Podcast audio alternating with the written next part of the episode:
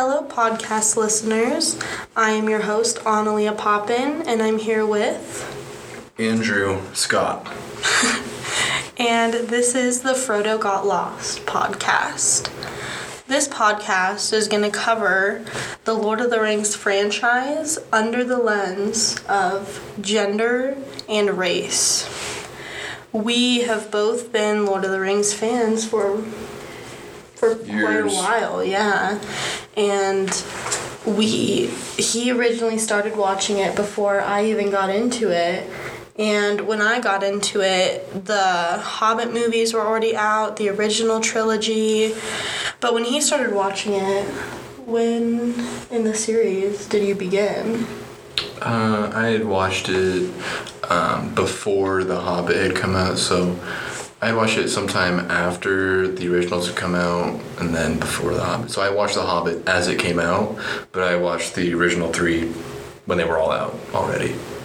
And we're not just going to be covering the original trilogy and The Hobbit in this edition. We are also going to be covering the recent new show on Amazon called The Rings of Power. And so that is where we are going to begin this podcast. I am going to be covering the gender on this episode, and Andrew will be giving his comments on my research. Okay, so I want to begin with pointing out that the world Tol- Tolkien details is so well developed. Tolkien is the original author of Lord of the Rings. He was the one who wrote the original Lord of the Rings book trilogy. He wrote one Hobbit book, and he also wrote a thing called the Silmarillion. He didn't really write it because he had passed away, but he had made notes about it, and his son had compiled it all together into the Silmarillion. So we're going to start off with the reason that gender and race are so important to talk about in this series is because Tolkien is a very, very detailed writer he really, really put effort into developing the world that he was creating. But because his world is so well developed, it becomes obvious when he lacks the development of the female roles or any female character in his series. And in his book series, the males are definitely seen as, seen as heroes, and the females are others compared to the heroes. And in the original trilogy, there are only three significant characters Arwen, Galadriel, and Eowyn. Not one of them is part of the Fellowship. The Fellowship is a group of the white white characters, white men in the show or in the series, and they're the ones who have the duty of taking the ring back to Mordor. Yeah, and the women don't really play a role in that. Have you really seen that throughout? Well, Arwen saves Frodo's life. we'll get into that. We'll get into that. So, women play small roles within the book. We're going to be covering both comparing the book and the movies. So, we're going to talk about the original Lord of the Rings trilogy right now. So, the women in the grander scheme of things help develop the male sense of masculinity through their passive role in the book. So, the first time that Arwen appears, Arwen is one of the elves and she sits next to her father Elrond and her cousin Glorfindel, and the description of the two male elves is full of hints to their strength of character. Elrond is described to be venerable as a king, crowned with many winters, and yet hale as a tried hero warrior in the fullness of his strength. Glorfindel's description also reveals his power. On his brow sat wisdom, and in his hand was strength. Arwen, however, is only depicted as lovely and beautiful to look at. The next time we see her, she is sitting with her father while Aragorn stands protectively next to her, looking down on her. Thus, Arwen is presented as a very beautiful woman, but we do not get to know anything about her actual character. The only thing Tolkien hints at is a certain weakness, as she is always described to be close to either her father or Aragorn, who protect her. So that is the book description that Tolkien gives of Arwen throughout the book. And it's important to note that in the production of The Lord of the Rings, the actual movies, they do give Arwen a little bit more of a role. When Frodo is hurt and injured, Arwen does come to his rescue. And in that scene, you would think that she would be a badass character.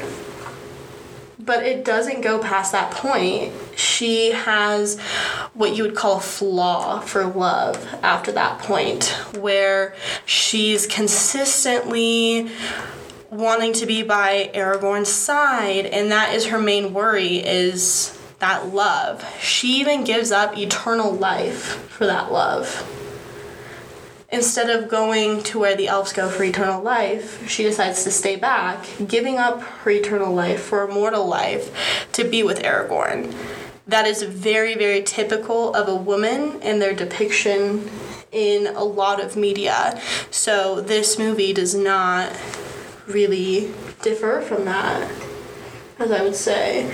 Do you have any like comments on how you view Arwen? Well, I think I think you pretty much nailed it uh, on the head. She, uh, you know, we the first time we see her, she like comes in on this horse and like runs from all the Nazgul, who are like the really big bad guys that the Aragorn and Frodo and the rest of the hobbits were running from. I mean, it's like, dude, Aragorn Aragorn's pretty badass, and he couldn't even handle all of them. So they're running away, and then Arwen comes out comes out of nowhere on her horse and saves Frodo, and then even like controls the water, so that, like they like stampedes the Nazgul, and so you see this character, and you're like that's pretty badass. Like, uh, I wonder what we're gonna see next from her.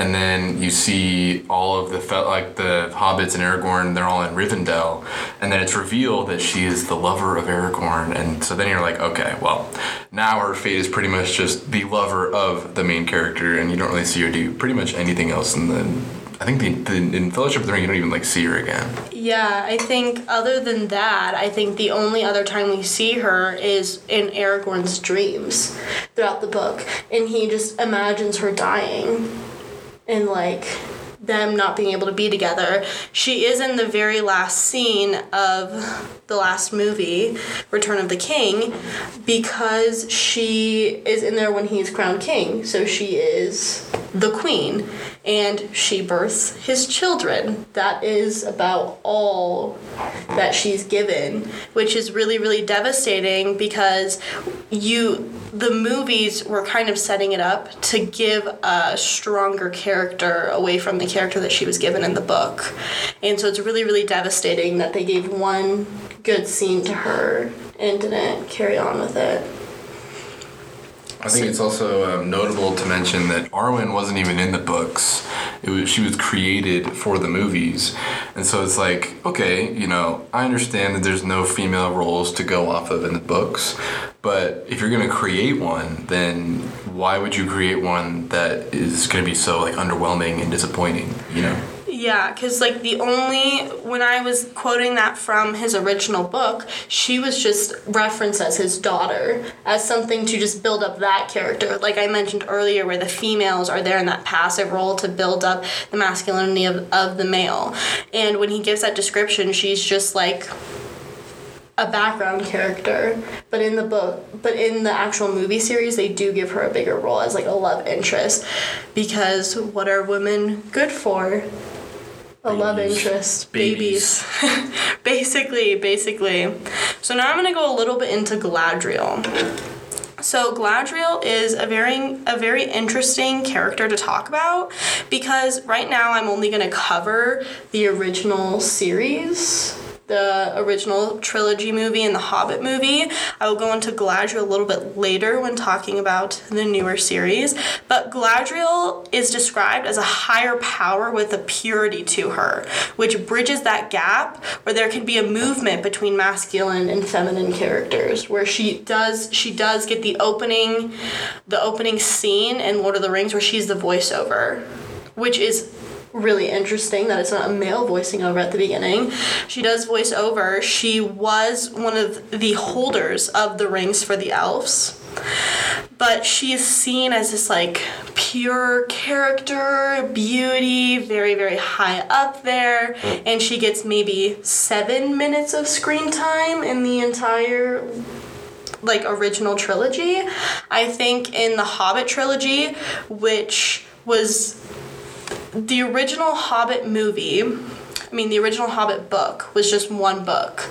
And Peter Jackson decided to stretch that one book into three movies. So a lot of the Galadriel content we got in the Hobbit movies were from Peter Jackson's like imagination and him thinking it up, which Galadriel was in a little bit, but she was seen as like someone who she you come to her for some things because she's on the board of the elves where if something goes wrong you come to her. But peter jackson wrote that in and she got maybe 20 minutes of screen time throughout the movies which is really really sad because we don't get to really learn a lot about her but she's a very like well respected character. And you could have went farther with someone like her the way that they built her up to be this well respected female elf who gets to be in possession of a ring. That's really really amazing for her. But Tolkien and Peter Jackson don't go too far with that. So that's about it for Galadriel for right now. I'm gonna go into something? Yeah. Well, the thing with Galadriel is there's a moment in the movie where Frodo has the ring and he's with the elves and he like is like awake one night and he's approached by Galadriel. This is in the movies. And he's like, "Oh, why don't you have the ring?" And so he like goes to offer her the ring and she like turns all evil mode on him and like tells him to put it away and like to never do it again. And the reason that she does that is because she is powerful. I mean, that's, that's kind of was inferred is that she's a powerful being. You know, she's got one of the rings. So if she were to take the one ring, it would corrupt her. And she's like she like I think what she does specifically is she like goes up to Frodo and is like, "Oh, do you want to know what I would look like with the ring?" And like that's when she goes all like dark evil mode. Like mm-hmm. if you've ever watched the movie, like that's one of the parts where you're like, "Oh my gosh, like, it's kind of freaky." Like wow, Galadriel, look yeah at she you. like she like yeah she like her voice gets all like weird and stuff but i mean so like you you see that in the movie and you think oh my gosh wow you know like i know it's again like same thing with arwen you're like this is a powerful character i want to see more and then you know like you just don't see her again for the entire movie and it's kind of weird because you think about it you know the movie is like a war or like a, a conflict and that basically has ensnared all nations every everybody in the entire middle earth and so then you have these elves, Galadriel, she's just chilling at home while everybody else is fighting. And that's that's not a really good look for a woman. That's not what you want to see in a movie. And that's not the character that she's like built up to be, which is like really surprising. And she does get another dark scene in The Hobbit where she does get kind of dark when they're on the mountain and she has to go see Gandalf. She does get another one of those dark scenes where you're like, wow. Maybe maybe Galadriel has something in her. She she's got a lot of depth, but it doesn't get expanded on. So like in that scene you're talking about when she's dispelling the necromancer, which we assume to be Sauron, you know, dispelling him.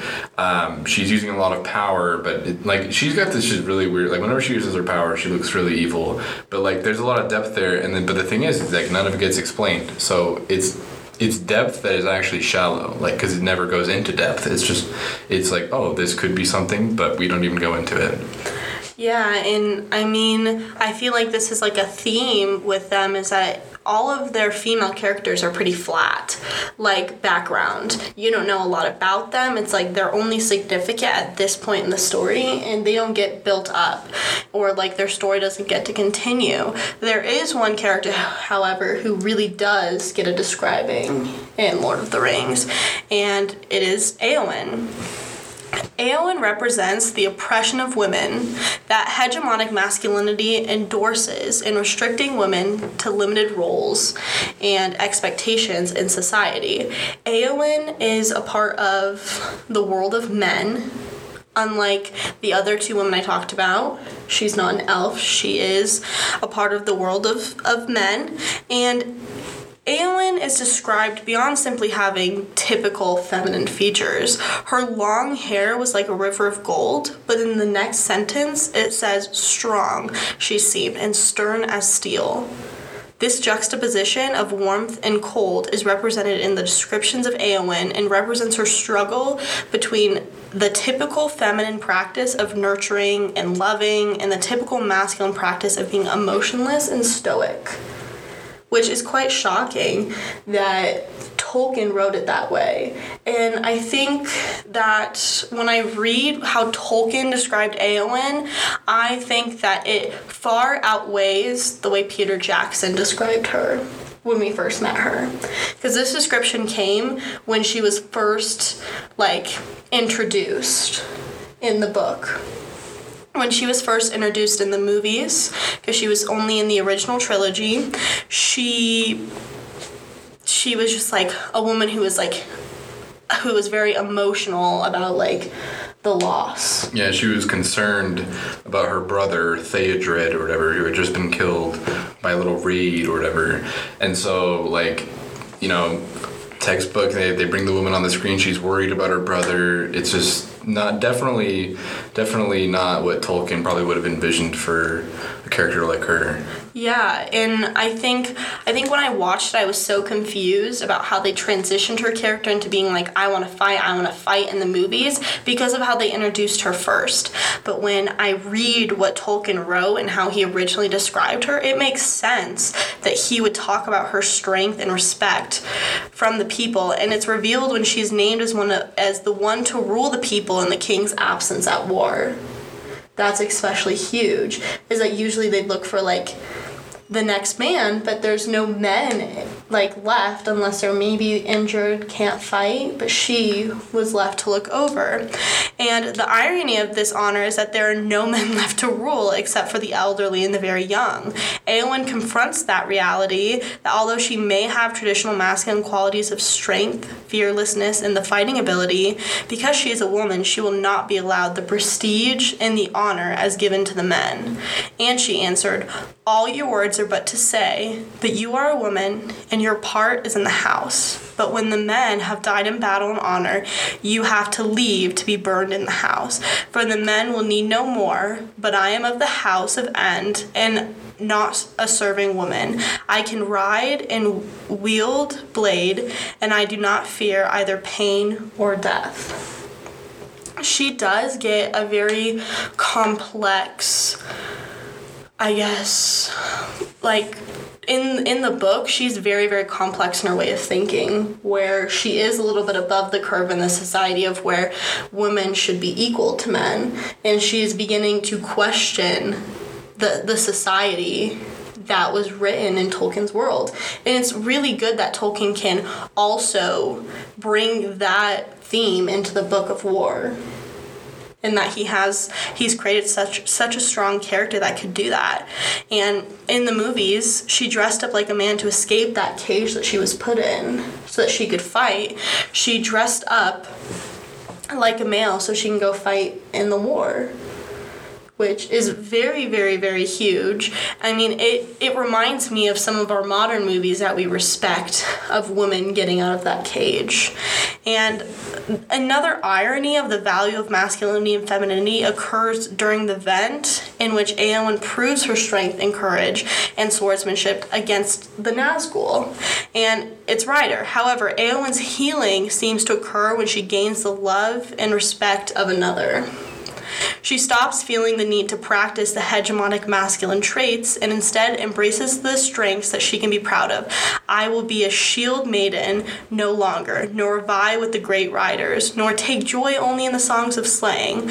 I will be a healer and love all things that grow and are not barren after that huge, huge scene of her stabbing that Nazgul, the next description in the next quotation of her is that she's talking about how she will go back to loving and healing in his book. That is quite surprising that they would like bring her back. She's on this high, and instead of keeping it on that high, she he writes her as if she's just gonna go back to not her womanly ways of being a maiden, but like an in between. Like she can't keep fighting. She can't keep being a rider. Um, actually, I'm. I might be wrong here. I mean, because I've never read that, but I'm pretty sure she gets injured herself after she kills the Nazgul. So Yeah. she, she's kind of limited. Like it's like a, like she would fight, but she can't fight. So she becomes a healer. She can't heal herself, she can heal others. But the the thing is, um, like in the movie, I think I think we got to give Peter Jackson a little credit because that that scene was really really It was badass. amazing scene. Where, Made me uh, tear up a little bit. where where she like where the where the Nazgul is like no man can defeat me and then she like whips off her helmet and is like I am no man and then just plunges her sword into his head or whatever but I think I think actually now that I'm now that I'm remembering the scene she like throws the sword and like her her arms really hurt after that because it takes a toll on you Yeah, and I think that he just focused so much on her being hurt. Like a woman is easily hurt by something like that. Where it just is kind of like takes away from a big scene like that, you know? Like it would have been really, really cool if she would have been able to like stand stand tall and stand stand strong after that.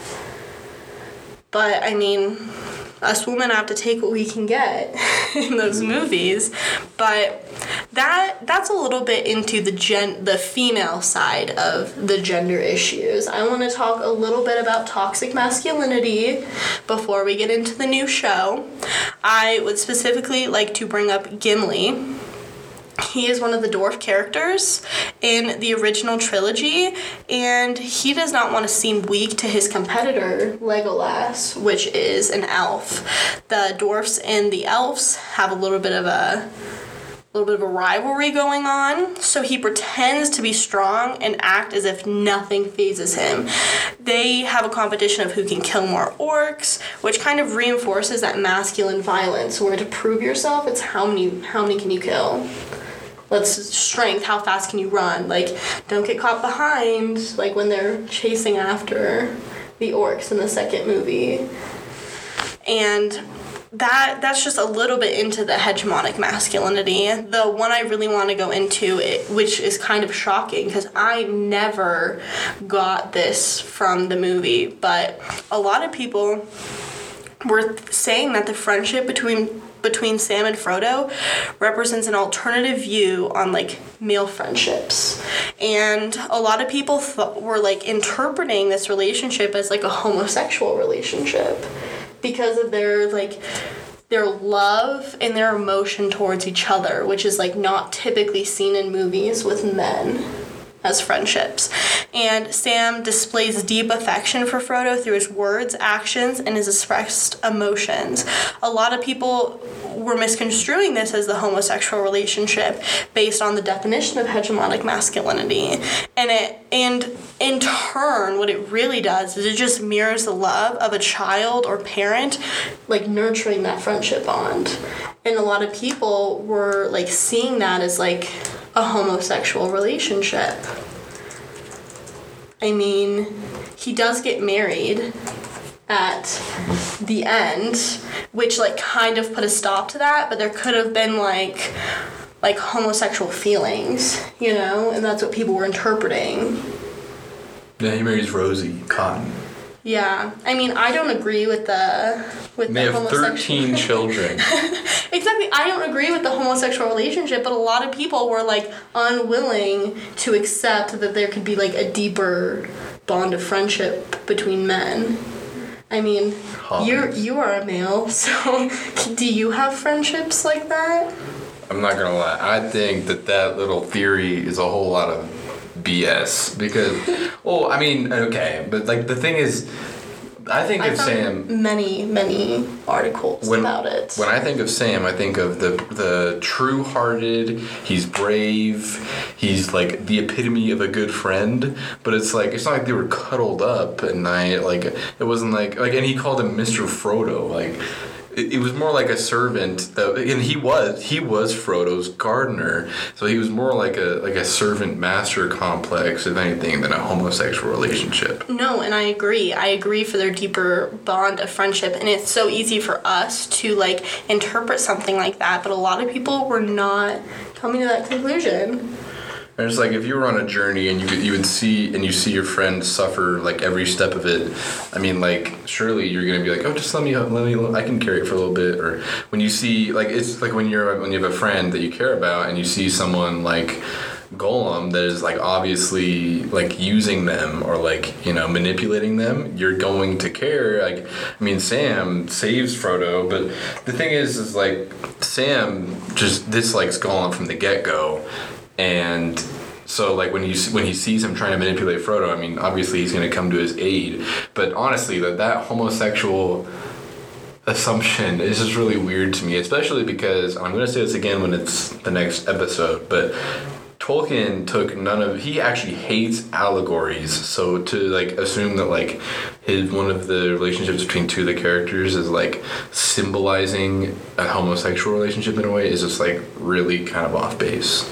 Yeah, no, I agree. And I just wanted to touch on that a little bit because I didn't want to seem like we were only caring about female representation. I think that the male representation could have been better represented in the movies, but I really want to close out this episode about talking about the new show. The new show is called The Rings of Power and it is an Amazon Prime original and it's diffi- it's different from the typical white male dominated Lord of the Rings. As we're going to get into on one of our next episodes, we're going to get into the race the race portion of it. But I want to cover the gender change. There was a representation of people wanting to see full representation within the show. A lot of the people that starred in Lord of the Rings were advocating for better representation. And the interesting thing is that every woman has agency on this show. And every female character is not there to serve the male characters around her. Every one of them has autonomy on their own storylines a lot of the women are allowed to do what any other male character would have been able to do in Lord of the Rings. The vast number of female characters on the show, it's really represented representative of Middle Earth's races, which means that no character has the the burden of representing an entire gender. Because the issue that we see with Arwen and Eowyn and Galadriel and why we're so critical of them is because they carried women on their backs. Like they were the three characters that carried gender throughout that entire show, women. So we're so critical of when they fall short on this character because there's only three characters to go off of. And in this show, there's enough female characters to go around where you're not like that character's representing all of women in Middle Earth. So that's that's a really really good thing that came out of this show. I want to go over a couple of them. I'm not really going to cover them in depth, but there's a character called Míriel who is not told that she cannot be her father's heir in Numenor because she's a woman. Halbrand does not nag Galadriel by saying that she's pretty good at fighting for a girl. He just says that she's pretty good at fighting. Doesn't have to include for a girl. The reason some Southlanders follow Bronwyn and others turned against her is not motivated by her being a woman due to her strength and her leadership. And then Nori, who is another character, is scolded by her family all of the time, but never for being unladylike.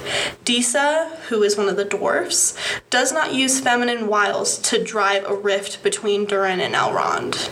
Gender is not presented as something that these characters have to overcome on the Rings of Power. They don't need to be exceptional to be noteworthy. They make choices, succeed, and fail on equal grounds as the ma- as the male characters, and it's really really huge because this mo- this show finally included female dwarfs. Female dwarfs were never depicted in the original movies. I mean, they existed. I mean, we know that they existed, but they were never depicted in Lord of the Rings.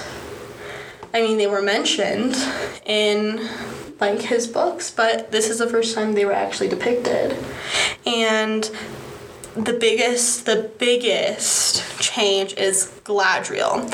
So Galadriel, who appears on screen for roughly 11 minutes in all three Lord of the Rings extended editions, is for all intents and purposes the protagonist of The Rings of Power. She has been the subject of a range of bad faith complaints. Similar complaints have also been lodged against The Rings of Power for casting actors across racial backgrounds. You would think that the cis white blonde Galadriel would not ruffle too many bigoted feathers. However, search Galadriel on Twitter and you'll see that she's apparently too skilled, too incompetent, too smart, too stupid, too kind, or too mean, depending on the person and the day. All I see is a complex character with flaws and lessons to learn before she becomes the wise and still spooky, scary woman the Fellowship meets in in that movie. And she's had a long life after all, and with time for many careers and changes of pace. But in this movie, she she's an amazing badass woman. In one scene, she's fighting eight men all at once. Super badass. And she consistently goes against how they want her to act and how the elves want her to be. And it's just it's just like really really interesting that they would cover something like that but I think where the show does fall short is at the very, very end. They spend all season building up this strong female character who will do anything she can to get what she wants. And which is really, really nice to see. But at the end, which goes completely against how Tolkien had originally wrote her character and their past is that Galadriel welcomed the big bad Sauron unknowingly into the palace. Which never happened in the way Tolkien wrote. It was a creative decision made by Amazon, and by doing this, you're like made to believe that, yep, she's stupid. How dare she? How dare she let the big bad into that elf palace? Like it's disappointing that they even decided to do that because Galadriel herself the way Tolkien wrote it and the way that Tolkien had thought about the past was that she was like a very very smart character who knew that he existed and would never let him get close. And Amazon really dropped the bag on that. I think that just goes to show how like sort of cunning and deceitful Sauron is that he would be able to to fool, you know, the respected general of the elves' armies. Like, but I do see that you probably would have wanted her to be unvaluable in her rising, shining moment. Yeah, I mean, it's kind of what we we were all asking for was a, the strong character that she was supposed to be. But I mean, there's many issues with the show. I mean, we could spend an entire podcast about talking about all the inconsistencies. But the one thing that the show does different than the original movie trilogies is that it does give women a chance to shine and it doesn't make one character carry women representation on their back the entire movie. And I mean, I think that's it for the gender podcast. I mean, I don't really think there's anything else to add. Thank you guys so much for listening. And next up, in our next episode, we will be covering race.